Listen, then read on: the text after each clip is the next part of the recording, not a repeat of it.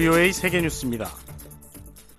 유엔 총회가 우크라이나에서의 포괄적이고 지속적인 평화를 촉구하는 내용의 결의안을 다음 주 표결에 붙일 예정입니다. 로이터 통신은 러시아의 우크라이나 침공 1주년을 맞아 유엔 총회가 포괄적이고 정의로우며 지속적인 평화에 도달할 필요성을 강조하는 내용의 결의안에 대해 오는 23일 표결을 실시할 예정이라고 오늘 보도했습니다. 결의안 초안에는 우크라이나에서 러시아군의 철군과 적대 행위 중단을 촉구하는 내용이 담겨 있으며 이틀에 걸친 회원국들의 토론 뒤 표결이 이루어질 것이라고 통신은 전했습니다. 초안 작성을 주도한 올로프 스쿠그 유엔 주재 유럽연합 대사는 회원국들의 매우 광범위한 지지를 기대한다면서 중요한 건 우크라이나의 운명뿐 아니라 모든 나라의 독립, 주권 그리고 영토 보전에 대한 존중이라고 강조했습니다. 드미트리 폴리안스키 유엔 주재 러시아 차석 대사는 어제 회람된 결의안 초안에 대한 논평을 거부했습니다. 한편 러시아가 오늘 이른 시각 우크라이나 전역에 총 32발의 미사일을 발사했다고 우크라이나 공군이 밝혔습니다. 우크라이나 관리들은 우크라 남부 방공망이 흑해의 러시아 함정에서 발사된 칼리버 미사일 8발을 요격했지만 다른 미사일들은 드니프로페트로우스크와 키로보흐라드 주 등 우크라이나 중북부 서부 지역을 타격했다고 밝혔습니다. 한나 말야르 우크라이나 국방부 부장관은 동부에서 적의 공격이 하루 종일 계속되고 있다며 상황은 긴박하다고 말했습니다. 옌스 스톨텐베르그 북대서양조약기구 나토 사무총장은 16일 터키에 스웨덴과 핀란드의 나토 가입을 승인할 것을 거듭 촉구했습니다. 스톨텐베르그 사무총장은 이날 앙카라에서 메블루트 카부소글루 터키 외무장관과 만난 뒤 공동 기자회견에서 이같이 촉구하면서 바로 지금이 터키가 스웨덴과 핀란드의 가입을 가입 신청을 비준할 때라고 말했습니다. 스톨텐베르그 사무총장은 지난달 스웨덴 스톡홀름에서 있었던 이슬람 경전 쿠란 소각 사건은 수치스러운 행위라며 스웨덴 정부는 이 사건에 강경한 입장을 취했으며 이는 칭찬받아야 한다고 밝혔습니다. 터키는 이 사건과 관련해 스웨덴 정부를 강하게 비난하면서 스웨덴의 나토 가입 신청을 지지하지 않을 것임을 내비친 바 있습니다. 한편 카부소글루 장관은 스웨덴이 터키의 요구에 따라 테러 관련 법률을 변경한 점은 인정하면서도 의무를 완전히 이행했다고 말하는 것은 현실적 접근법이 아니라면서 스웨덴의 나토 가입에 대한 기존 입장을 재확인했습니다. 터키와 스웨덴, 핀란드는 지난해 6월 쿠르드 노동자당과 시리아 연계 세력 등 반터키 단체들을 단속하고 관련 범죄인 송환을 위한 절차를 밟기로 합의한 바 있습니다. 한편 카부소글루 장관은 다음 주 토니 블링컨 미국 국무장관과의 회담에서 스웨덴과 핀란드의 나토 신, 가입 신청에 대해 논의할 것이라고 말했습니다. 중립국 지위를 유지해온 핀란드와 스웨덴은 지난해 2월 러시아가 우크라이나를 침공하자 나토 가입 절차를 공동으로 진행해왔으며 현재 30개 나토 회원국 중 헝가리와 터키의 승인이 남았습니다. 조 바이든 미국 대통령이 오늘 연설을 통해 최근 미 상공에서 격추된 중국 정찰 풍선과 3건의 미확인 비행 물체에 대한 입장을 밝힐 것으로 알려졌습니다. 바이든 대통령의 이날 연설은 이번 사안에 대해 지금까지 했던 발언 가운데 가장 광범위한 내용이 될 것이라고 로이터 통신은 어제 복수의 소식통을 인용해 보도했습니다. 앞서 카말라 해리스 부통령은 14일 정치 전문 매체 폴리티코와의 인터뷰에서 이번 사태가 미국과 중국의 외교 관계에 영향을 미칠 것으로 생각하지는 않는다고 말했습니다. 해리스 부통령은 또 바이든 행정부의 중국에 대한 접근 방식에 대해 묻는 질문에 우리는 갈등이나 충돌이 아니라 경쟁을 추구한다고 답했습니다. 한편 왕원빈 중국 외교부 대변인은 오늘 정례 브리핑에서 미국은 오해와 오판을 피하기 위해 중국과 만나 이견을 관리하고 고립적이면서 예상치 못하게 일어난 사건들을 적절히 처리할 용의가 있어야 한다고 말했습니다. 미국은 지난 4일 동부 사우스캐롤라이나주 연안 상공에서 중국의 정찰 풍선으로 확인된 비행체를 격추한 데 이어 10일 알래스카, 11일 캐나다 북서부 유콘, 그리고 12일 캐나다 접경 휴런 호수 상공에서 미확인 비행체를 격추했습니다.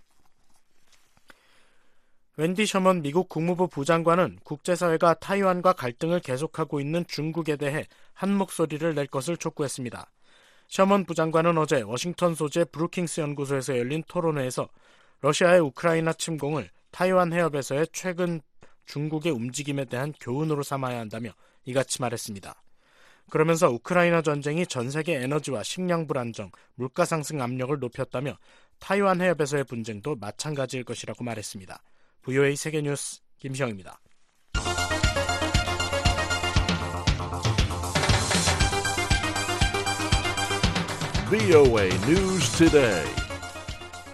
여러분 안녕하십니까? 2023년 2월 16일 목요일 VOA 뉴스 투데이 3부 시작하겠습니다. 진행에 노시창입니다. 이 시간에 보내드릴 주요 소식입니다. 한국 정부의 국방백서는 6년 만에 북한 정권과 군을 다시 적으로 명시했습니다. 미 국무부의 웬디 셔먼 부장관이 한국, 일본과의 외교 차관 회담에서 북한의 도발적인 행동을 규탄하고 북한의 외교 복귀를 촉구했습니다. 미국 하원에서 다시 재미 이산가족 상봉 결의안이 초당적으로 발의됐습니다. 내일 북한 날씨 가끔 구름 많다 오후에 차차 흐려지고 곳에 따라 눈이 오는 곳이 있겠습니다.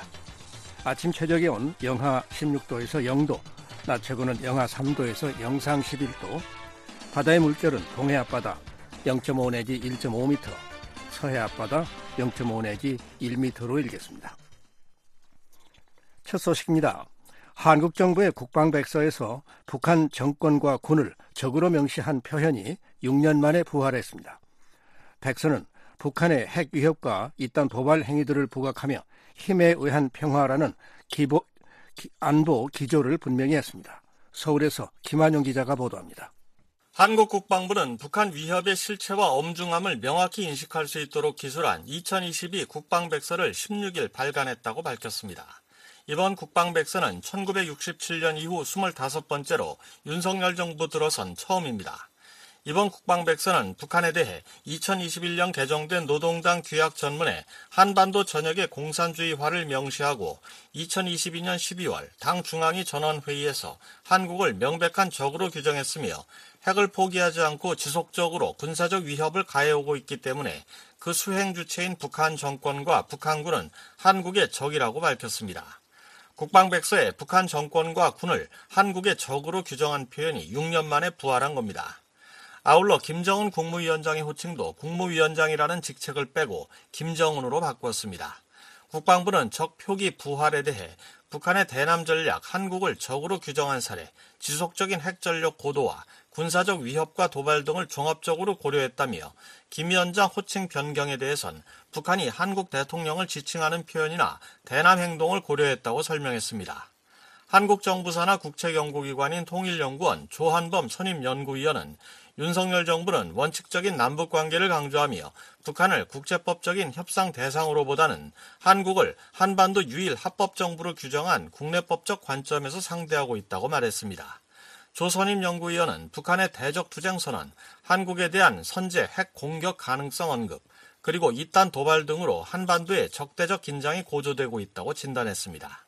2022년이 중요한 게 그 이전에는 북한이 핵 위협의 대상을 미국으로 한정했거든요. 한반도의 평화를 위한 것이고 동포를 위해서 사용하지 않는다는 것이라는 게 명시적인 북한의 입장이었는데 2022년 9월에 핵무력 정책법 법제화 이후 전술핵 운영부대 훈련을 통해서 남한을 공격하겠다는 의도를 명백히 했거든요.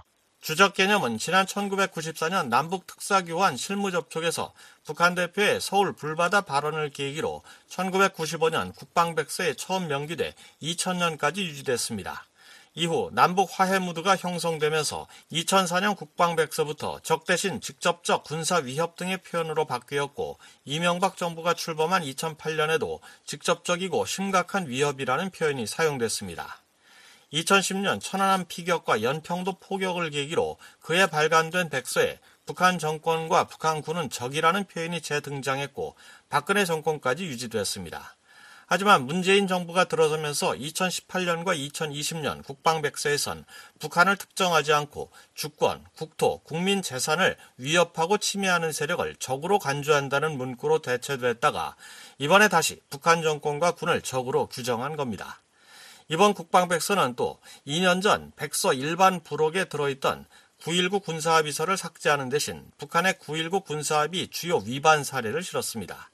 북한의 반복적인 도발 행위를 부각시킨 겁니다. 이번 국방백서는 2020년까지 북한의 주요 위반은 두 차례였지만 작년 한 해만 무려 15차례에 걸쳐 위반했다는 기록을 제시하면서 해상 완충구역 내 포사격과 북방한 개선, NLL 이남으로의 미사일 발사, 무인기 침범 등 9.19 군사합의의 상호 적대 행위 중지 조치를 반복적으로 위반하고 있다고 지적했습니다. 이와 함께 북한의 탄도미사일 발사 현황도 도표를 통해 구체적으로 적시했습니다. 도표에 따르면 지난해 1월 5일부터 12월 31일까지 34일에 걸쳐 하루 한 차례 이상 탄도미사일을 발사했고 11월 1일엔 분단 이후 처음으로 NLL 이남 해상 완충구역에 미사일이 탄착했습니다. 민간 연구기관인 한국국방안보포럼 신종우 사무국장입니다. 이번 한국의 국방 백서의 경우 지난 정부의 백서와 달리 북한의 핵과 미사일 개발 프로그램과 함께 북한의 그동안 도발 사항을 육하 원칙으로 기술이 되었을 뿐만 아니라 그동안 미사일의 어떤 명칭에 대해서 혼용돼서 이해가 어려웠던 내용들까지 구분해서 정리를 한 것으로 보여지는데요. 결국 이런 북한의 어떤 도발 양상을 국민들에게 이해하기 쉽도록 기술을 세부적으로 한 것으로 보여집니다. 이번 국방백서는 새 정부의 안보 전략 기조를 분명히 드러냈습니다.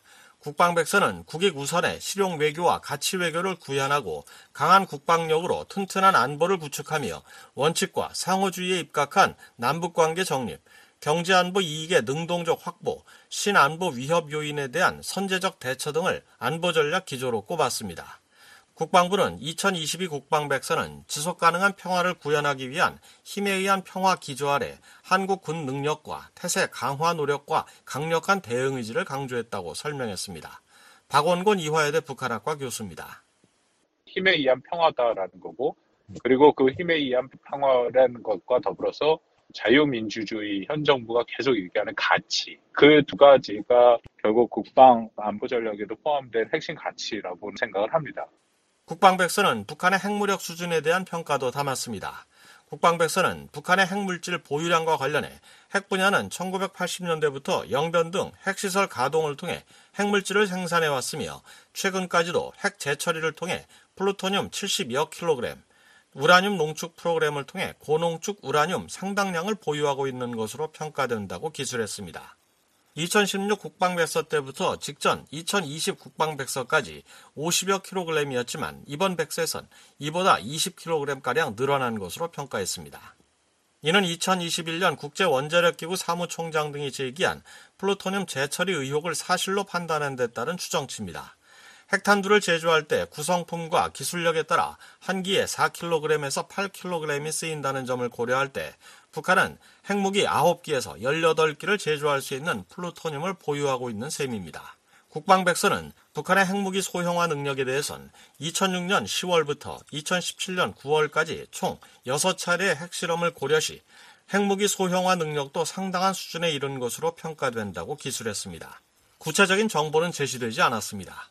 화성 17형 등 신형 대륙간 탄도미사일을 필두로 잠수함 발사 탄도미사일 SLBM, 북극성 4시옷형과 북극성 5시옷, 활공체형과 원뿔형의 극초음속 미사일 등 새로운 핵투발 수단이 계속 개발되고 있다는 점도 백서에 반영됐습니다. 백서는 미국과 한국이 북한의 핵과 미사일 억제와 대응 능력 강화를 위해 확장 억제 실행력 제고, 맞춤형 억제 전략 발전, 전략자산 전개 강화, 동맹의 미사일 대응 전략 발전, 미사일 대응 정책 협의체 신설 등을 추진 중이라고 밝혔습니다. 국방백서는 이와 함께 북한이 2018년 5월 24일 풍계리 핵실험장에 3개 갱도를 폭파했으나 2022년 3번 갱도를 복구하는 등 핵능력 고도화를 위한 추가 핵실험 가능성이 고조되고 있어 군이 감시를 강화하고 있다고 기술했습니다. 국방부는 총 7장의 본문으로 구성된 국방백서를 국방정책에 대한 국제사회의 신뢰와 지지를 확보하고자 영문본과 일본어, 중국어, 러시아 등 다국어 요약본으로 제작해 올해 상반기 중 발간할 예정입니다.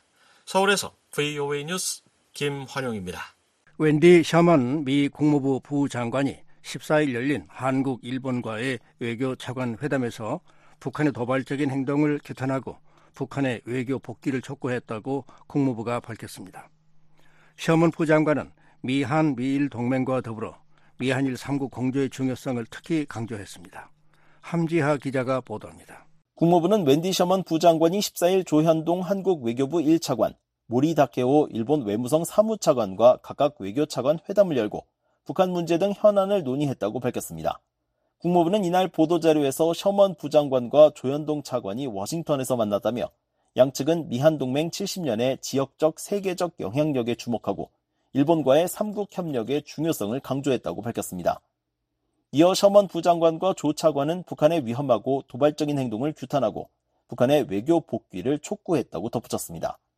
또 양측은 미한 동맹이 세계 경제에 미치는 중요성을 인식하면서 공급망 회복력을 증진하고 양국의 경제 안보를 강화하기 위한 계획에 대한 협력을 강조했다며 여기에는 미국이 개최하는 2023 아시아 태평양 경제협력체 APEC 회의를 통한 활동이 포함된다고 국무부는 밝혔습니다. 이어 셔먼 부장관은 모든 범위의 미국 방위 역량을 사용한 한국 방어에 대한 미국의 철통 같은 약속을 재확인했다면서 러시아의 부당한 침공에 맞서 우크라이나에 대한 지속적인 지원의 중요성에도 동의했다고 전했습니다. 국무부는 셔먼 부장관이 모리 다케오 일본 외무성 사무차관과의 회담에서 미일 동맹의 강력함을 논의하고 한국과의 삼각공조의 중요성을 강조했다고 밝혔습니다. 이어 양측은 자유롭고 개방적인 인도태평양 지역에 대한 그들의 약속을 확인했으며 미일 파트너십이 인도태평양 지역과 그 너머에서 포괄적이고 지속 가능한 경제 성장과 공동 번영을 창출하도록 하는 많은 방법을 강조했다고 덧붙였습니다. 국무부에 따르면 셔먼 차관은 모든 범위의 미국 방위 역량을 사용한 일본 방어에 대한 미국의 철통 같은 약속도 재확인했습니다. 또 셔먼 부장관과 모리 사무차관은 러시아의 부당한 침공에 맞서 우크라이나에 대한 지속적인 지원의 중요성에 동의했습니다. 국무부는 두 차관이 최근 몇 년간 일본과 미국 상공에 출연한 중국의 정찰 풍선을 포함해 중국의 도발적인 행동을 논의하고 그런 상공 통과가 주권과 국제법에 대한 위반이라는 데 동의했다고 밝혔습니다. 앞서 셔먼 부장관은 전날인 13일 워싱턴에서 미한일 외교차관 회의를 주재했습니다. 이 자리에서 삼국 차관은 북한 도발에 대한 강력한 대응과 한반도 비핵화 의지를 확인했습니다. 셔먼 부장관은 회의가 끝난 뒤 열린 공동 기자회견에서 북한은 작년에 전례 없는 수의 탄도미사일을 발사하면서 한국, 일본, 그 주변국들과 세계를 계속 위협했다며 우리 세 나라는 단결해 북한을 억제할 것이며 북한의 핵무기 프로그램을 포기하고 유엔 안보리 결의에 따른 의무를 준수하라고 촉구할 것이라고 말했습니다. 비오이 뉴스 함지합니다. 미 국무부 부장관은 러시아가 결국 우크라이나 전쟁에서 패배할 것이라며 북한, 중국, 이란 등 러시아의 침공을 돕는 국가들에게 경고했습니다. 한국과 일본 등 동맹들과 연대해 대중국 경쟁에서 우위를 차지할 것이라는 입장도 밝혔습니다. 조은정 기자가 보도합니다. 웬디 셔먼 미 국무부 부장관은 15일 브루킹스 연구소 대담에서 북한, 중국, 이란 등 러시아의 우크라이나 침공을 돕는 국가들이 결국 큰 문제를 겪게 될 것이라고 말했습니다. But what I would say to all of those who are supporting Russia, you're going to end up with an albatross around your neck. 셔먼 부장관은 러시아를 지원하는 모든 이들에게 전할 말이 있다며 당신들은 결국 큰 부담을 지게 될 것이라고 경고했습니다. 이어 우크라이나 국민들은 푸틴 러시아 대통령에게 전략적인 실패를 안겨줄 것이며 이것은 끔찍한 침략을 지원하는 이들에게 앞으로 많은 문제를 일으킬 것이라고 말했습니다. 셔먼 부장관은 중국이 국제사회에서 지위를 높이기 위해 전쟁 종식을 중지하겠다고 말하면서도 동시에 러시아와 제한 없는 협력 관계에 전념하고 전쟁을 지지해 우려된다고 말했습니다. 이어 러시아가 이란이 제공한 무인기를 전쟁에 사용하고 있다며 이란과 러시아의 관계 강화도 우려한다고 말했습니다. 또 북한도 우려하고 있다며 최근 북한과 관련해 바그너 그룹을 제재했다고 밝혔습니다. 앞서 미국 백악관은 지난달 20일 북한이 러시아의 민간 용병 회사 바그너 그룹에 무기를 전달하는 정황을 포착한 위성 사진을 전격 공개하고 해당 무기 거래가 유엔 안보리 결의 위반이라는 점을 분명히 했습니다. 엿새 뒤에는 미 재무부 해외 자산 통제실이 바그너 그룹을 국제 범죄 조직으로 지목하고 추가 제재를 가했습니다. 셔먼 부장관은 중국에 대한 미국의 접근법을 주제로 열린 이날 토론회에서 투자, 동맹, 경쟁으로 요약되는 바이든 정부의 대중국 전략을 다시 확인했습니다. 미국 국내에 투자하고 협력국들과 연대하면서 중국과의 경쟁에서 우위를 차지하고 중국의 공격적인 군사적, 외교적, 경제적 관행을 저지할 수 있다는 것입니다. 셔먼 부장관은 그러면서 최근 조현동 한국 외교부 1차관, 모리 다케오 일본 외무성 사무차관과 워싱턴에서 만났을 때도 중국 문제를 논의했다고 밝혔습니다. Our agenda was robust, covering everything from development to health to democracy promotion and defense. 셔먼 부장관은 우리의 의제는 개발에서 보건, 민주주의 촉진과 국방에 이르기까지 모든 것을 포괄하는 강력한 것이었다며 우리는 함께 인도태평양 전역에서의 협력의 중요성을 확인했다고 말했습니다. 이어 불안정을 초래하는 북한의 행동에 대한 우리의 단합된 대응을 강조하고 한반도의 완전한 비핵화에 대한 약속을 재확인했다고 말했습니다. 또 국제 규범을 훼손하려는 중국의 노력에 대응해 국제 규범에 대한 우리의 지지를 거듭 강조했다고 말했습니다. 셔먼 부장관은 이어 한국과 일본 측에 긴밀한 인도 태평양 전략 공조도 강조했다고 밝혔습니다. One of the things I talk to my Japanese and Korean counterparts about is how we sort of support each other. 셔먼 부장관은 일본과 한국 동료들에게 이야기하는 것 중 하나는 우리가 어떻게 서로를 지지하며 서로의 강점이 어디에 있는지 살펴보고 그 강점들을 하나로 모아 일치된 노력을 펼치는 것이라고 말했습니다. 이어 각자 모든 곳에서 모든 것을 할 수 없기에 만약 우리가 힘을 합칠 수 있다면 우리는 훨씬 더 많은 것을 할 수 있다며 시간이 걸리는 일이고 이미 많은 진전을 냈지만 여전히 노력을 집중해야 할 부분들이 있다고 말했습니다. 셔먼 부장관은 이날 중국이 이 시대에 추격하는 도전이며 규범에 입각한 국제 질서를 재편하려는 의도와 수단을 가진 유일한 경쟁국이라고 지적했습니다. 또 정찰 풍선 사태는 이러한 현실을 보여주는 가장 최근의 사례라고 말했습니다. 셔먼 부장관은 우리는 또 다른 냉전을 바라지 않는다면서도 중국의 강압적인 행동을 저지할 것이라고 말했습니다.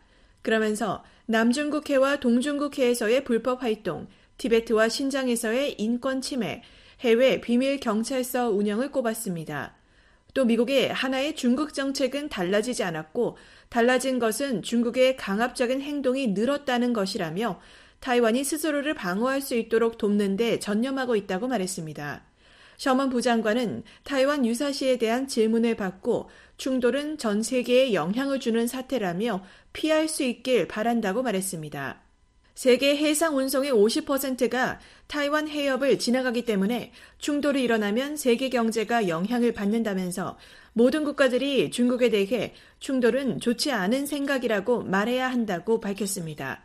셔먼 부장관은 정찰 풍선 문제로 연기한 토니 블링컨 국무장관의 중국 방문에 대해서는 여건이 적절하다고 판단될 때 다시 추진하겠다는 입장을 확인했습니다. 그러면서 블링컨 장관과 왕이 중국 공산당 중앙정치국 위원이 독일에서 열리는 민회엔 안보회의에서 대화할 가능성에 대해서는 발표할 내용이 없다고 말했습니다. VOA 뉴스 조은정입니다. 미 국무부는 북한과 중국, 러시아, 이란 문제 모두 우선순위를 따질 필요 없는 국제 규범 위반이라고 지적했습니다. 이들 네 개 나라도 동의했던 규칙 기반 질서를 스스로 어기고 있다고 비판했습니다. 함지하 기자가 보도합니다. 국무부는 북한의 핵과 탄도미사일 문제가 유엔 헌장에 명시된 규칙 기반 질서에 대한 도전이라고 지적했습니다. 네드 프라이스 국무부 대변인은 15일 정례 브리핑에서 최근 미국 의회가 중국, 러시아, 이란과 함께 북한을 해결 우선순위로 꼽은 것과 대조적으로 조 바이든 대통령은 최근 국정연설에서 북한을 언급하지 않았다는 지적에 대해 이 모든 문제가 중요하며 우리는 우선순위를 정하는 여유를 부릴 수 없다고 답했습니다. All of these issues are important. We don't have the luxury of being able to prioritize. But in some ways 그러면서 어떤 면에선 이 모든 문제는 하나로 엮여 있다며 우리가 직면하고 있는 매우 다른 도전, 즉 중국과 이란, 러시아, 북한으로부터 오는 도전들은 규칙에 기반한 질서라는 문제로 귀결된다고 말했습니다. 이어 지난 7, 80년 동안 미국과 우리의 파트너와 동맹, 그리고 세계 나머지 국가는 규칙에 기반한 질서를 구축하는 역할을 해왔다고 강조했습니다. 특히 이 규칙에 기반한 질서는 미국이나 다른 파트너 국가가 독단적으로 쓴 것이 아니다라며 대신 앞서 언급한 나라 모두가 서명한 유엔 헌장과 국제법에 법문화되어 있다고 지적했습니다. 프라이스 대변인은 따라서 그것이 우크라이나에 대한 러시아의 부당하고 잔혹한 공격이든 타이완 해협의 현상을 바꾸거나 훼손하려는 중국의 시도이든 중동을 불안정하게 만드는 악의적 행위자들에 대한 이란의 지원이든 핵무기와 탄도미사일 프로그램을 가진 북한이든 이 모든 건 각각 다른 방식으로 규칙에 기반한 질서에 도전을 제기한다고 말했습니다. So whether it's Russia's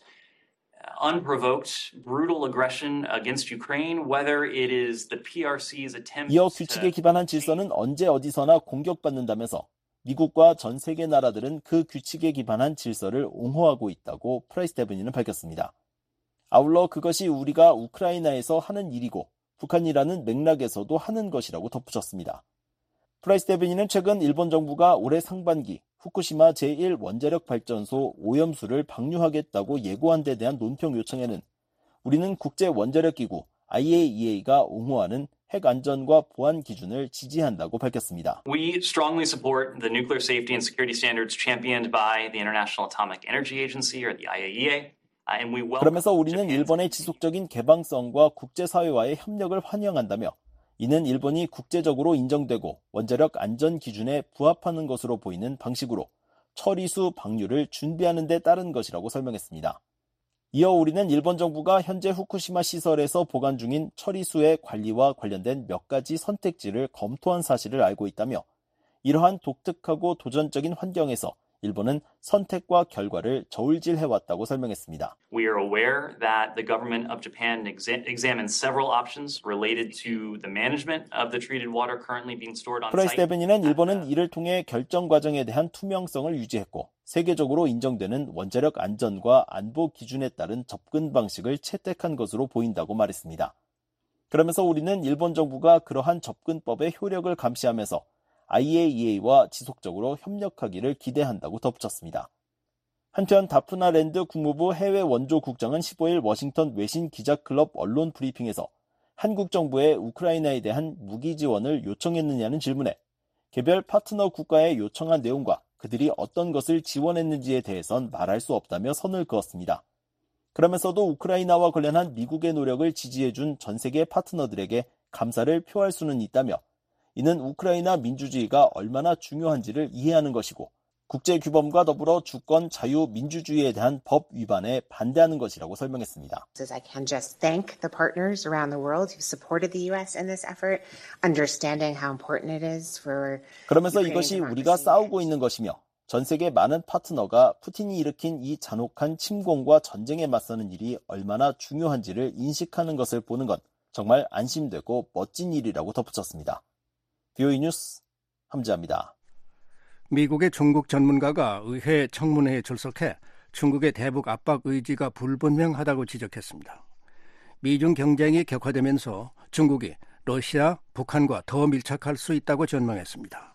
이종훈 기자가 보도합니다. 워싱턴 내 중국 전문가인 본일인 전략국제문제연구소 선임연구원은 15일 상원 군사위원회가 세계적인 안보 도전과 전략을 주제로 개최한 청문회에 제출한 서면 보고에서 러시아의 우크라이나 침공과 북한의 거듭된 영내 도발과 같은 중대한 세계적 국제적 안보 도전과 관련해 중국의 역할은 여전히 의심스럽고 문제가 된다고 밝혔습니다.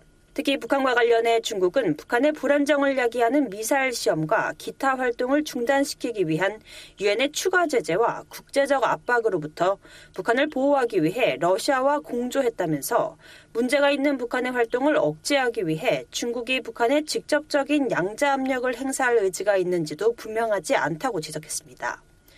린선임 연구원은 미중 경쟁이 격화되면서 중국은 자신들이 점점 더 미국의 봉쇄 혹은 포위로 감지하는 것에 맞서 전략적 이점을 얻기 위해 러시아와 더 밀착 공조하는 것 외에는 선택의 여지가 거의 없다고 느낄지도 모른다며 북중 관계에도 비슷한 논리가 적용될 수 있다고 말했습니다. 린선임 연구원은 이날 청문회에서 중국의 타이완 침공 시 미국과 함께 타이완 방어에 나서는 것이 국가안보에 부합한다고 믿는 아시아 동맹국이 있느냐는 질문에 타이완 보호는 일본의 국가안보에도 필수적이라는 말을 일본으로부터 점점 더 많이 듣고 있다고 답했습니다. 또 그렇기 때문에 일본이 이 문제를 심각하게 받아들인다는 점이 지난 12월 나온 일본의 중대한 새 안보 문서들에 반영된 것이라고 덧붙였습니다. So we are increasingly hearing from Japan that defense of Taiwan is also vital to Japanese national security, and that's why. 이어 한국을 포함한 영내 동맹국 중 타이완 방어에 나서는 것이 자국의 국가 안보에 부합한 것으로 믿는 정도에 따른 순위를 매길 수 있느냐는 질문에 한국은 호주보다 아래일 것 같다며 일본 다음 호주 그리고 한국은 호주보다 조금 아래고 필리핀은 호주와 한국 사이일 것이라고 밝혔습니다. 중국을 견제하기 위한 미국의 동맹 및 파트너십 강화 방안과 관련해선 최근 들어 북대서양조약기구 나토와 한국, 일본, 호주, 뉴질랜드 간 협력이 증대됐다며 나토는 이런 협력을 정규화하려는 것으로 이해한다고 말했습니다. 이어 우리는 이를 최대한 지지하도록 노력해야 한다며 유럽의 동맹국 및 파트너들과 인도태평양에서 중요한 동맹국들 사이의 결합을 늘려야 한다고 밝혔습니다. Recently, we saw um, the greater alignment between NATO and four uh, uh, East Asian countries, South. 또 미국과 영국, 호주의 안보 동맹인 오커스에 일본의 가입이 고려되고 있다는 점이 주목된다며 우리는 미국, 일본, 호주 3국 그리고 미한일 3국 협력 강화 등 이미 진행되고 있는 이런 모든 일들을 지속해야 한다고 거듭 강조했습니다. 한편 이날 청문회에서 의원들의 관심은 중국의 각종 위협과 이에 대한 미국의 대응과 동맹 공조 방안에 집중됐습니다. 민주당의 잭리드 상원 군사위원장은 바이든 행정부의 국방 전략이 분명히 했듯이 중국은 우리의 주요 경쟁 상대라며 중국은 미국과 전 세계 동맹국 및 파트너의 안보 및 경제적 이익에 지속적인 도전을 제기할 의도와 역량을 모두 갖춘 유일한 국가라고 말했습니다. As the Biden administration's national defense strategy makes clear, China is our primary competitor. 이어 동시에 러시아는 여전히 폭력적이고 불안정을 야기하는 세력이고 이란과 북한과 같은 나라들은 군사적 벼랑 끝 전술을 계속 밀어붙이고 있다고 지적했습니다. 로저 위커 상원 군사위 공화당 간사는 미국은 점점 더 복잡하고 위험한 안보 환경에 직면해 있다며 사실 지금이 냉전 이후 가장 위험한 순간이라고 해도 과언이 아니다라고 말했습니다. United States faces an increasingly complex and dangerous security environment. Indeed, it is fair to say 위커원은 중국 공산당은 군사 현대화라는 거대한 프로젝트에 관여하고 있고 타이완을 침략하겠다는 중국의 위협은 나날이 분명해지고 있다고 지적했습니다. 또 우크라이나에서 러시아의 전쟁 기계는 이란의 지원을 받고 있고 이란의 불안정성과 악성 영향력은 북한과 맞먹는다며 38선은 여전히 세계에서 가장 위험한 곳 중 한 곳이라고 강조했습니다. VOA 뉴스 이조은입니다. 북한이 핵과 탄도미사일 개발 등 비대칭 전력에 지속적으로 투자를 하고 있다고 영국의 민간 연구 단체가 밝혔습니다. 한편 한국 윤석열 정부는 대규모 군사 훈련을 재개하고 미한 군사 협력을 강화하는 조치를 취하고 있다고 평가했습니다. 조상진 기자가 보도합니다. 영국의 국제전략문제연구소 IISS는 15일 북한이 핵무기와 탄도미사일 운반 체계 등 비대칭 능력 개발에 지속적으로 투자하고 있다고 분석했습니다. 이 연구소는 이날 전 세계의 군사력을 평가한 2023 군사균형 보고서를 발표하며 북한이 재래식 전력의 질적인 열세를 스스로 인식하고 있다면서 이같이 밝혔습니다. 보고서는 단거리 탄도미사일 시스템을 더욱 다양화하려는 북한의 야심이 계속되고 있다며 여기에는 준탄도미사일과 극초음속 활공체, 지상공격 순항 미사일 등이 포함된다고 설명했습니다. 그러나 북한 무기의 성능과 자체 개발 역량에는 의구심을 나타냈습니다. 북한의 재래식 전력은 점점 더 쓸모가 없어지는 구식 장비에 의존하고 있으며 구소련과 중국산 장비에 점점 더 많은 자체 설계와 개선 작업이 추가되고 있지만 정확한 성능은 확실치 않다는 설명입니다. 아울러 로켓 추진을 포함해 북한이 보여준 일부 기술적 진보를 자체적으로 개발할 능력이 있었는지도 불확실하다고 지적했습니다. 보고서는 한반도와 관련해 2018년 이후 외교를 통해 긴장이 완화됐지만 지난해엔 한반도의 긴장이 다시 고조됐다고 평가했습니다. 특히 북한은 지난해 기록상 그 어느 해보다도 더 많은 탄도미사일 시험을 실시했다며 목격된 북한의 행동은 여전히 비핵화와 일치하지 않는다고 지적했습니다. 이어 이 같은 발동에는 2017년 이후 처음으로 이뤄진 대륙간 탄도미사일 관련 발사와 지난해 10월 일본 상공을 넘은 것으로 알려진 새 중거리 탄도미사일 발사가 포함된다고 밝혔습니다. 아울러 북한이 7차 핵실험을 준비하고 있다는 관측이 계속됐다며 북한이 핵실험을 재개할 수 있다는 우려가 커지면서 북한 핵시설에 대한 정밀 감시가 계속되고 있다고 지적했습니다. 보고서는 북한의 총 병력 규모가 육군 110만 명, 해군 6만 명, 공군 11만 명, 전략군 만명 등 총 128만여 명이라고 추정하면서 55만여 명의 한국군의 두 배를 넘은 것으로 평가했습니다. 한편 보고서는 한국과 관련해 새로 출범한 윤석열 정부가 지난 정부와는 차별화된 국방 전략을 추진하고 있다고 평가했습니다. 한국 새 정부가 자주적인 국가 군사력 발전을 강조하고 미한 군사 협력을 강화해 왔으며 북한과의 외교적 논의를 지원하기 위해 지난 정부에서 몇 년 동안 축소됐던 대규모 양자 훈련도 다시 재개했다는 것입니다. 또 한국의 국방 정책은 여전히 북한에 초점을 맞추고 있으며 북한의 핵과 재래식 위협에 대응하기 위한 새 역량 개발을 계속 우선시하고 있다고 평가했습니다. 특히 한국 새 정부가 첨단 기술과 사이버 안보에 초점을 맞춰 국방 정책 전반을 재설계하고 있는데 주목했습니다. 아울러 지난 2019년 폐기된 북한의 미사일을 탐지, 추적, 타격하는 킬체인과 북한의 탄도미사일과 잠수함 발사 탄도미사일을 요격하는 한국형 미사일 방어, 적지휘부 시설을 개멸하는 대량 응징 보복으로 구성된 한국형 삼축 체계도 다시 채택했다고 밝혔습니다. VOA 뉴스 조상진입니다. 북한에 억류됐다 석방 직후 숨진 미국의 대학생 오토 웜비어의 어머니가 공화당 대선 주자로 나선 니키 헤일리 전 대사에 대한 지지 의사를 밝혔습니다. 헤일리 전 대사가 북한과 싸우는 법을 가르쳐 주었다고 말했습니다. 안소영 기자가 보도합니다. 오토 웜비어의 어머니 신디 웜비어 씨가 15일 사우스캐롤라이나주에서 열린 니키 헤일리 전 유엔 주재 미국 대사의 2024년 미국 대선 공화당 경선 출정식 연단에 올랐습니다. I never planned on fighting one of the world's biggest brutal tyrants in the world. And here I am doing it. 원비어 씨는 7년 전만 해도 자신은 단지 오하이오주 신시내티에 사는 행복한 엄마로서 세계에서 가장 잔혹한 폭군 중 하나와 싸울 계획은 전혀 없었다는 말로 연설을 시작했습니다. 하지만 아들이 북한에 억류돼 고문을 당하고 살해됐다며 이 자리에 선 이유는 헤일리 전 대사가 자신의 인생을 어떻게 변화시켰는지 설명하기 위해서라고 말했습니다. 원비어 씨는 아들의 죽음 이후 정의를 원했지만 방법을 몰랐을 때 헤일리 전 대사가 싸우는 법을 알려줬다고 전했습니다. Fred and I made it our personal mission to seek justice for Otto. We've passed laws in Otto's name, seized North Korean assets, 헤일리 전 대사가 목소리를 높여 맞서 싸우고 그리고 정의를 위해 우리 자신을 위해 오토를 위해 싸우라고 말했다는 겁니다. 원비어 씨는 남편과 함께 아들을 위한 정의를 구현하는 것을 개인적 임무로 삼았다고 말했습니다.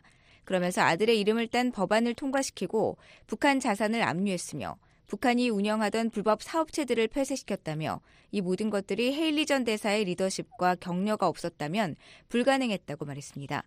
오하이오주 신시내티 출신의 오토 웜비어는 지난 2017년 북한에 17개월간 억류됐다가 혼수 상태로 송환된 지 일주일도 안 돼 숨졌습니다. 웜비어 부모는 아들의 사망 이후 다양한 활동을 통해 북한 정권의 책임을 묻기 위한 노력을 계속해왔습니다. 전날 공화당 대선 경선 출마를 공식화한 헤일리 전 대사도 이날 자신의 사회 연결망 서비스인 트위터에 자녀에 대한 그녀의 사랑과 정의에 대한 열정은 나를 고무시킨다는 글을 올렸습니다. 그러면서 오토가 자신의 엄마를 자랑스럽게 내려다보고 있을 것이라고 덧붙였습니다. 지난 2017년부터 2년 동안 유엔 주재 미국 대사를 역임한 헤일리 전 대사는 자신의 임기 중 북한과 관련해 취해진 조치를 가장 큰 성과 중 하나로 꼽았습니다. 헤일리 전 대사는 당시 NBC 방송과의 인터뷰에서 전 세계를 하나로 모으고 북한을 대화 테이블로 이끌었던 한 세대에서 가장 강력한 대북 제재를 통과시킨 일이 매우 중요하다고 말한 바 있습니다. 한편 내년 11월 미국 47대 대통령을 선출하는 대선에 공화당에서 공식으로 출사표를 던진 인물은 헤일리 전 대사와 도널드 트럼프 전 대통령 두 명입니다. 트럼프 전 대통령은 지난해 11월 15일 대선 출마를 공식 선언했습니다. 아울러 마이크 펜스 전 부통령과 마이크 폼페이오 전 국무장관, 론 디샌티스 플로리다 주지사, 사우스 캐롤라이나주의 팀 스콧 상원 의원 등이 잠재적인 공화당 후보로 거론되고 있습니다. 이 가운데 디샌티스 주지사가 최근 빠르게 오르는 지지율로 트럼프 전 대통령의 강력한 경쟁자로 부상하고 있습니다. 트럼프 행정부 시절 네 차례 방북한 마이크 폼페이오 전 국무장관은 최근 회고록 조금도 물러서지 않는다. 내가 사랑하는 미국을 위한 싸움에서 지난 2018년 비밀 방북 일화를 소개하기도 했습니다. 또한 펜스 전 부통령도 회고록 시니어 나를 도와주소서를 발간하고 2018년 2월 평창올림픽 당시 방안을 회고했습니다. 이 밖에 북한의 강경한 입장인 팀 스콧 상원 의원도 공화당 경선 참여를 고려 중인 것으로 알려졌습니다. BOA 뉴스 안소영입니다. 한국이 6.25 한국전쟁 참전국 터키의 지진 피해 복구를 적극 돕는 모습은 감동적이며 매우 자랑스럽다고 미국의 한국전 참전용사들이 말했습니다. 이들은 참전용사들이 한국과 함께 피를 흘렸다는 점을 강조했습니다. 수혜국에서 원조국으로 성장한 한국은 터키뿐 아니라 대부분의 참전국에 고마움을 표하며 다양한 지원을 하고 있습니다. 김영건 기자가 보도합니다.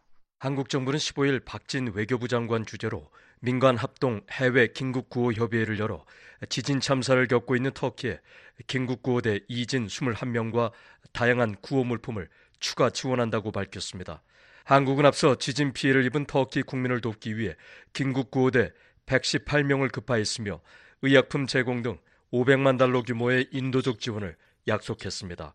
또 지역 자치단체와 다양한 민간단체들이 터키 국민을 돕기 위한 모금 운동에 동참하고 있습니다.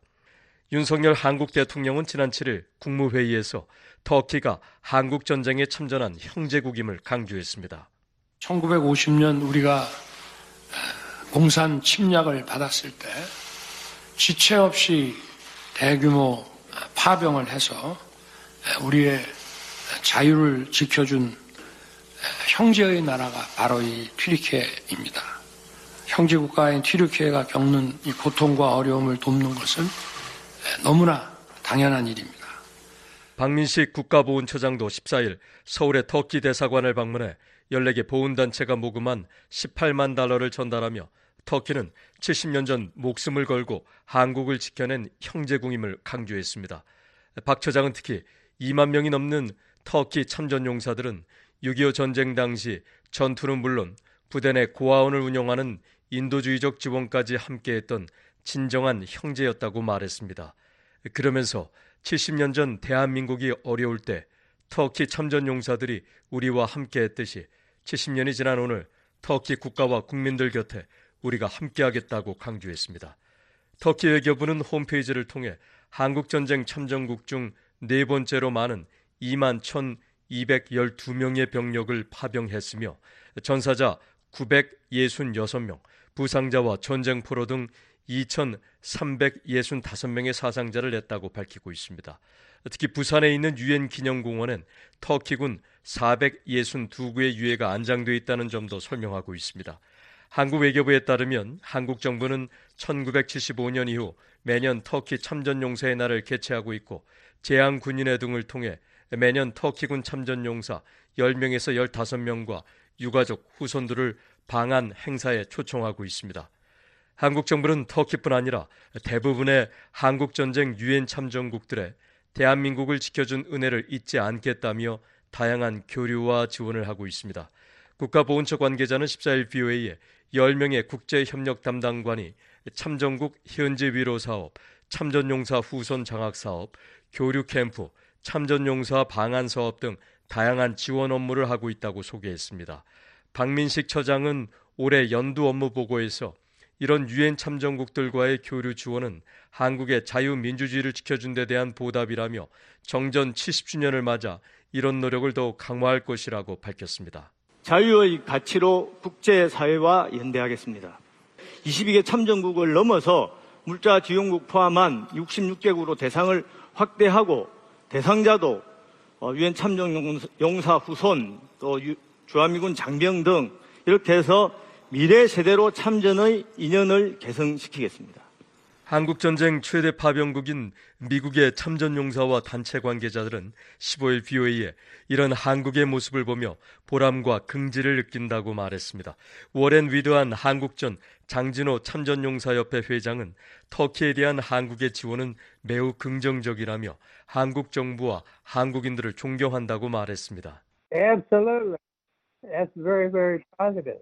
I, I, I admire. 위대한 회장은 1950년과 지금의 차이는 어마어마하다면서 한국인들은 항상 추진력과 창의력을 갖고 있었고 열심히 일하길 원했다고 말했습니다. 한국전쟁 발발 두 달여 만에 부산에 도착해 낙동강 전투와 인천 상륙 작전, 장진호 전투, 흥남 철수를 겪은 뒤 해병대 대령으로 예편한 위대한 회장은 전쟁 당시 한국인들을 위해 싸우고 피를 흘렸다며 자신과 한국의 피는 섞여 있다면서 긍지를 나타냈습니다. 이어 다른 참전 용사들도 마찬가지라며 1950년 8월 부산에 도착했을 때 한국은 거의 사라졌고 일부는 한국이 48시간에서 72시간 안에 공산군에 넘어갈 수 있다고 말했지만 유엔군의 참전으로 이를 극복할 수 있었다고 회고했습니다.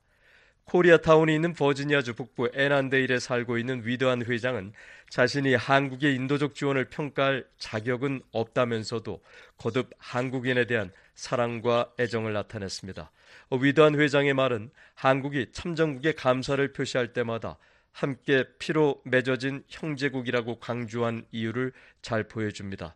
한국 전쟁 참전용사 협회 마틴 브로디오로 회장도 이날 BOA에 한국의 터키 지원은 훌륭한 일이라며 반겼습니다. 한국인들이 전쟁 중에 그들을 도운 동료 형제들을 돕는 인도주의적 임무를 수행하고 있어 기쁘다는 것입니다.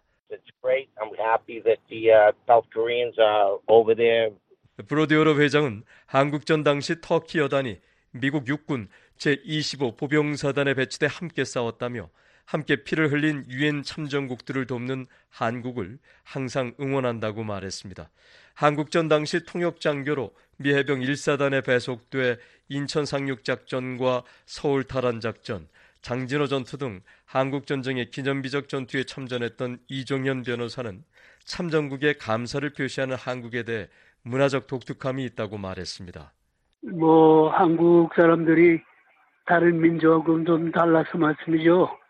있질 않죠. 은혜 온 것은 말씀이죠. 그게 아주 독특하죠. 한국 사람들은. 그야말로 문화적으로 한국 사람은 좀 다른 것 같아요.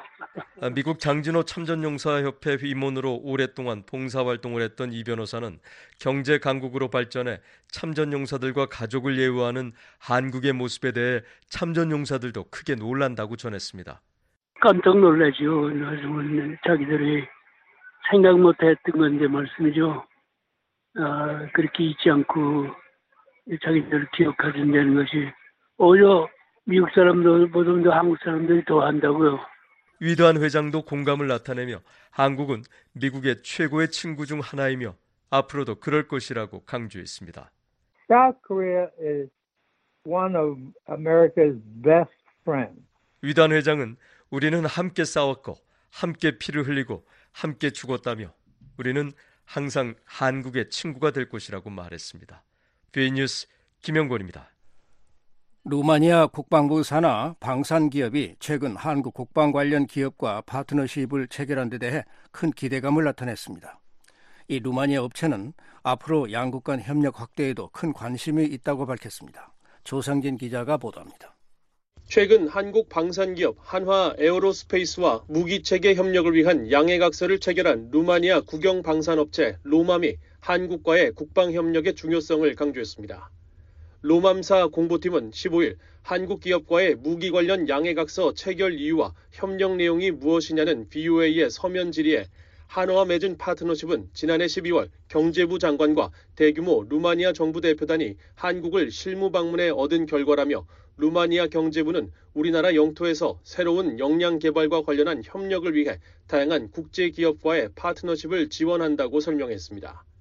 이어 역내 상황이 더 많은 관심을 필요로 하고 따라서 국방산업을 전략적 분야로 자리매김하는 것이 중요하다며 루마니아는 루마니아 육군과 우리의 파트너 모두를 위해 현대적인 군사 장비를 생산하는 대기업들의 관심의 대상이 되고 있다고 밝혔습니다. 그러면서 롬암과 한화 에어로스페이스가 체결한 양해각서는 투자와 기술 이전의 결과로 경제에 부가가치를 가져오고 성과를 내야 하는 루마니아 방위산업에 현실적인 관점을 제공한다고 강조했습니다. 북대서양 조약기구 나토 회원국이자 러시아의 침공을 받은 우크라이나와 국경을 접한 루마니아는 최근 국방 예산을 늘리면서 군 현대화 사업을 추진 중인 것으로 알려져 있습니다. 역시 나토 회원국이자 루마니아의 인접 국가인 폴란드도 앞서 지난해 8월 러시아의 우크라이나 침공 이후 상비군 규모를 확대하고 현대 로템, 한화 디펜스 등 한국 방산 기업들로부터 전차와 자주포 등 무기를 수입하는 계약을 체결한 바 있습니다. 한편 로맘사 공보팀은 한화 측과의 양해각서 체결을 계기로 향후 추가적인 국방 분야 협력이 더 있을 것임을 시사했습니다. 이번 양해각서는 루마니아의 지상군 시스템과 화약 및 폭발물 생산을 위한 로맘 국영회사와 한화 에어로스페이스 간 산업 협력을 위한 첫 번째 단계라는 설명입니다. 그러면서 계약 체결을 위해 루마니아를 방문한 한화 대표단이 수도 부쿠레슈티에 있는 기계 공장을 둘러보고 방산업체와 국제 파트너십이 어떻게 발전하고 있는지를 확인할 수 있었다고 밝혔습니다. 로맘사 공보팀은 또 이번 한국 대표단의 방문을 계기로 한국군의 주요 무기 체계 공급 업체 중 한 곳인 LIG 넥스원과도 루마니아 방위산업 분야의 새로운 역량 개발을 위한 양해각서를 체결했다고 밝혔습니다. 그러면서 루마니아 경제부가 올해 1분기에 루마니아 한국 경제 공동위원회를 구성해 서울에서 회의를 개최할 예정이라며 우리는 앞으로 통상 관계 강화 외에도 국영기업 및 민간기업과의 방위산업 협력에 각별한 관심을 기울일 것을 고려하고 있다고 강조했습니다. 앞서 지난 9일 한국 대한상공회의소는 보도자료를 통해 동유럽 경제사절단에 참가한 한화 에어로스페이스와 LIG 넥스원이 루마니아 정부 및 국영 방산기업 로맘과 업무 협약을 맺고 포괄적 방위 산업을 위한 협력 증진을 약속했다고 밝혔습니다. 협약을 통해 양측은 K9 자주포와 레드백 보병 전투 장갑차 등 무기 체계 공급과 활용, 보수, 유지 등의 분야에서 협력하기로 했습니다. 그러면서 이번 양해각서 체결로 양측은 지상 무기와 탄약 생산 등에서 광범위한 협력 관계를 구축할 예정이라고 설명한 바 있습니다. BOA 뉴스 조상진입니다.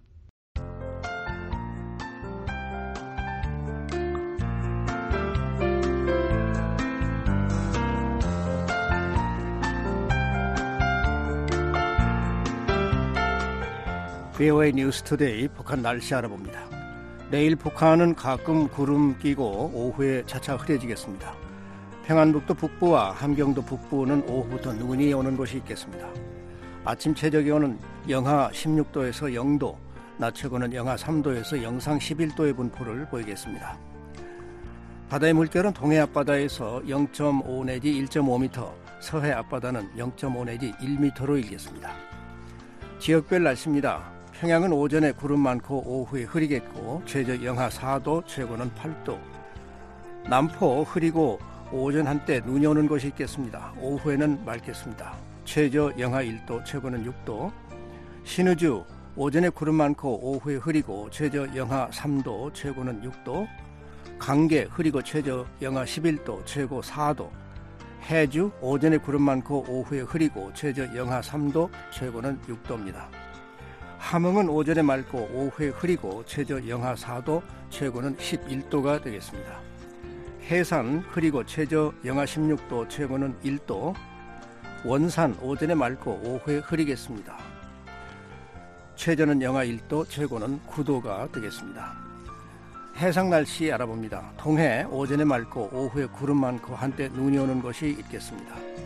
서해는 오전에 구름 많고 오후에는 흐리겠습니다. 물결은 앞바다 먼바다 모두 0.5 내지 1m로 일겠습니다. 북한 날씨 알아봤습니다. 끝으로 세계 뉴스입니다.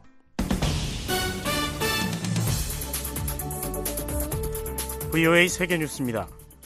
옌스 스톨텐베르그 북대서양 조약기구 나토 사무총장은 16일 터키에 스웨덴과 핀란드의 나토 가입을 승인할 것을 거듭 촉구했습니다. 스톨텐베르그 사무총장은 이날 앙카라에서 메블루트 카부소글루 터키 외무장관과 만난 뒤 공동 기자회견에서 이같이 촉구하면서 바로 지금이 터키가 스웨덴과 핀란드의 가입 신청을 비준할 때라고 말했습니다. 스톨텐베르그 사무총장은 지난달 스웨덴 스톡홀름에서 있었던 이슬람 경전 쿠란 소각 사건은 수치스러운 행위라며 스웨덴 정부는 이 사건에 강경한 입장을 취했었고 이는 칭찬받아야 한다고 밝혔습니다. 터키는 이 사건과 관련해 스웨덴 정부를 강하게 비난하면서 스웨덴의 나토 가입 신청을 지지하지 않을 것임을 내비쳤습니다. 한편 카부소글루 장관은 스웨덴이 터키의 요구에 따라 테러 관련 법률을 변경한 점을 인정하면서도 의무를 완전히 이행했다고 말하는 것은 현실적 접근법이 아니라며 스웨덴의 나토 가입에 대한 기존 입장을 재확인했습니다. 터키와 스웨덴, 핀란드는 지난해 6월 쿠르드 노동자당과 시리아 연계 세력 등 반터키 단체들을 단속하고 관련 범죄인 송환을 위한 절차를 밟기로 합의한 바 있습니다. 한편 카부소글루 장관은 다음 주 토니 블링컨 미국 국무장관과의 회담에서 스웨덴과 핀란드의 나토 가입 신청에 대해 다시 논의할 것이라고 말했습니다. 중립국 지위를 유지해온 핀란드와 스웨덴은 지난해 2월 러시아가 우크라이나를 침공하자 나토 가입 절차를 공동 진행해 왔으며 현재 30개 나토 회원국 중 헝가리와 터키의 승인이 남았습니다. 토니 블링컨 미국 국무장관이 오는 19일 지진 피해를 입은 터키를 방문합니다. 국무부는 어제 보도자료에서 블링컨 장관이 이번 지진에 대한 터키 당국의 대응을 돕는 미국의 노력을 현장에서 직접 보기 위해 19일 터키 인시를릭 공군기지를 방문할 예정이라고 밝혔습니다. 블링컨 장관은 이어 수도 앙카라로 이동해 메블루트 카부소글루 외무장관을 비롯한 터키 정부 고위 관리들을 만날 계획입니다. 국무부는 블링컨 장관이 터키와 터키 국민들에 대한 미국의 지속적 지원과 북대서양 조약기구의 중요 동맹국인 터키와의 파트너십을 강화하기 위한 방안을 논의할 예정이라고 전했습니다. 특히 지진 피해를 입은 시리아 지역에 대한 국경을 초월한 지원에 대해 터키 정부에 감사를 표할 것이라고 밝혔습니다. 한편 유럽 부흥개발은행은 오늘 보고서에서 이번 지진으로 터키가 올해 국내 총생산의 최대 1%의 경제적 손실을 입을 수 있다고 분석했습니다. 베타 자보릭 유럽, 부흥개발은행 수석 경제학자는 이번 지진은 대체로 농업과 경공업 지역에 영향을 미쳤기 때문에 다른 부문으로의 피해 파급 효과는 제한적이라고 밝혔습니다. 한편 이번 지진으로 인한 터키와 시리아 내 사망자 수는 4만 1000명을 넘었으며 집을 잃고 기본 편의시설이 없이 방치된 수백만 명에 대한 인도적 지원이 필요한 상황이라고 로이터 통신은 어제 보도했습니다. 유럽을 순방 중인 왕이 중국 공산당 중앙정치국 위원이 15일 에마니엘 마크롱 프랑스 대통령을 면담했습니다. 프랑스 대통령실은 이날 성명에서 마크롱 대통령과 왕 위원이 우크라이나 전쟁이 식량 안보와 재정이 가장 취약한 나라들에 미치는 영향에 대해 깊이 논의했다고 밝혔습니다. 양측은 또 국제법에 따라 평화에 기여하겠다는 같은 목표를 표명했다고 대통령실은 전했습니다. 한편 왕원빈 중국 외교부 대변인은 16일 정례 브리핑에서 왕 위원이 마크롱 대통령에게 중국은 프랑스와의 관계를 매우 중시하며 프랑스를 늘 우선 협력 파트너로 간주하고 있다고 말했다고 밝혔습니다. 왕 대변인은 이어 중국은 프랑스와 고위급 교류를 더욱 강화하고 전략적 소통을 심화시키며 정치적 상호 신뢰를 높임과 동시에 양국 관계에 새로운 전망을 열고 중국 유럽연합 관계 발전에 새 동력을 불어넣을 용의가 있다고 말했습니다. 왕 위원은 17일 시작되는 미넨 안보회의 연설을 통해 시진핑 국가주석의 안보 비전과 주요 국제 현안에 대한 중국의 입장을 설명할 예정입니다. 유엔 총회가 우크라이나에서의 포괄적이고 지속적인 평화를 촉구하는 내용의 결의안을 다음 주 표결에 붙일 예정입니다. 로이터 통신은 러시아의 우크라이나 침공 1주년을 맞아 유엔 총회가 포괄적이고 정의로우며 지속적인 평화에 도달할 필요성을 강조하는 내용의 결의안에 대해 오는 23일 표결을 실시할 예정이라고 오늘 보도했습니다. 결의안의 초안에는 우크라이나에서 러시아군의 철군과 적대 행위 중단을 촉구하는 내용이 담겨 있으며 이틀에 걸친 회원국들의 토론 뒤 표결이 이루어질 것이라고 통신은 전했습니다. 초안 작성을 주도한 올로프 스쿠그 유엔 주재 유럽연합 대사는 회원국들의 매우 광범위한 지지를 기대한다면서 중요한 건 우크라이나의 운명뿐 아니라 모든 나라의 독립, 주권, 그리고 영토 보전에 대한 존중이라고 강조했습니다. 한편 러시아가 오늘 이른 시각 우크라이나 전역에 총 32발의 미사일을 발사했다고 우크라이나 공군은 밝혔습니다. VOA 세계뉴스 김시영입니다. 지금까지 여러분께서는 VOA 저녁 방송을 들으셨습니다. VOA 저녁 방송은 저녁 8시부터 자정까지 4시간 동안 중파 1188kHz를 통해 들으실 수 있습니다. 또 밤 9시부터 10시까지는 단파 7465, 9490, 11570kHz로 밤 10시부터 12시까지는 단파 9800, 9985, 11570kHz로도 들으실 수 있습니다. 그리고 매일 새벽 2시부터 3시까지 1시간 동안 보내드리는 VOA 새벽 방송은 중파 AM 1566kHz로 들으실 수 있습니다. 아침 4시부터 6시까지 2시간 동안은 단파 7465, 9800, 9575kHz로 청취 가능합니다. 함께 해주신 여러분 고맙습니다. 다음 방송 시간까지 안녕히 계십시오.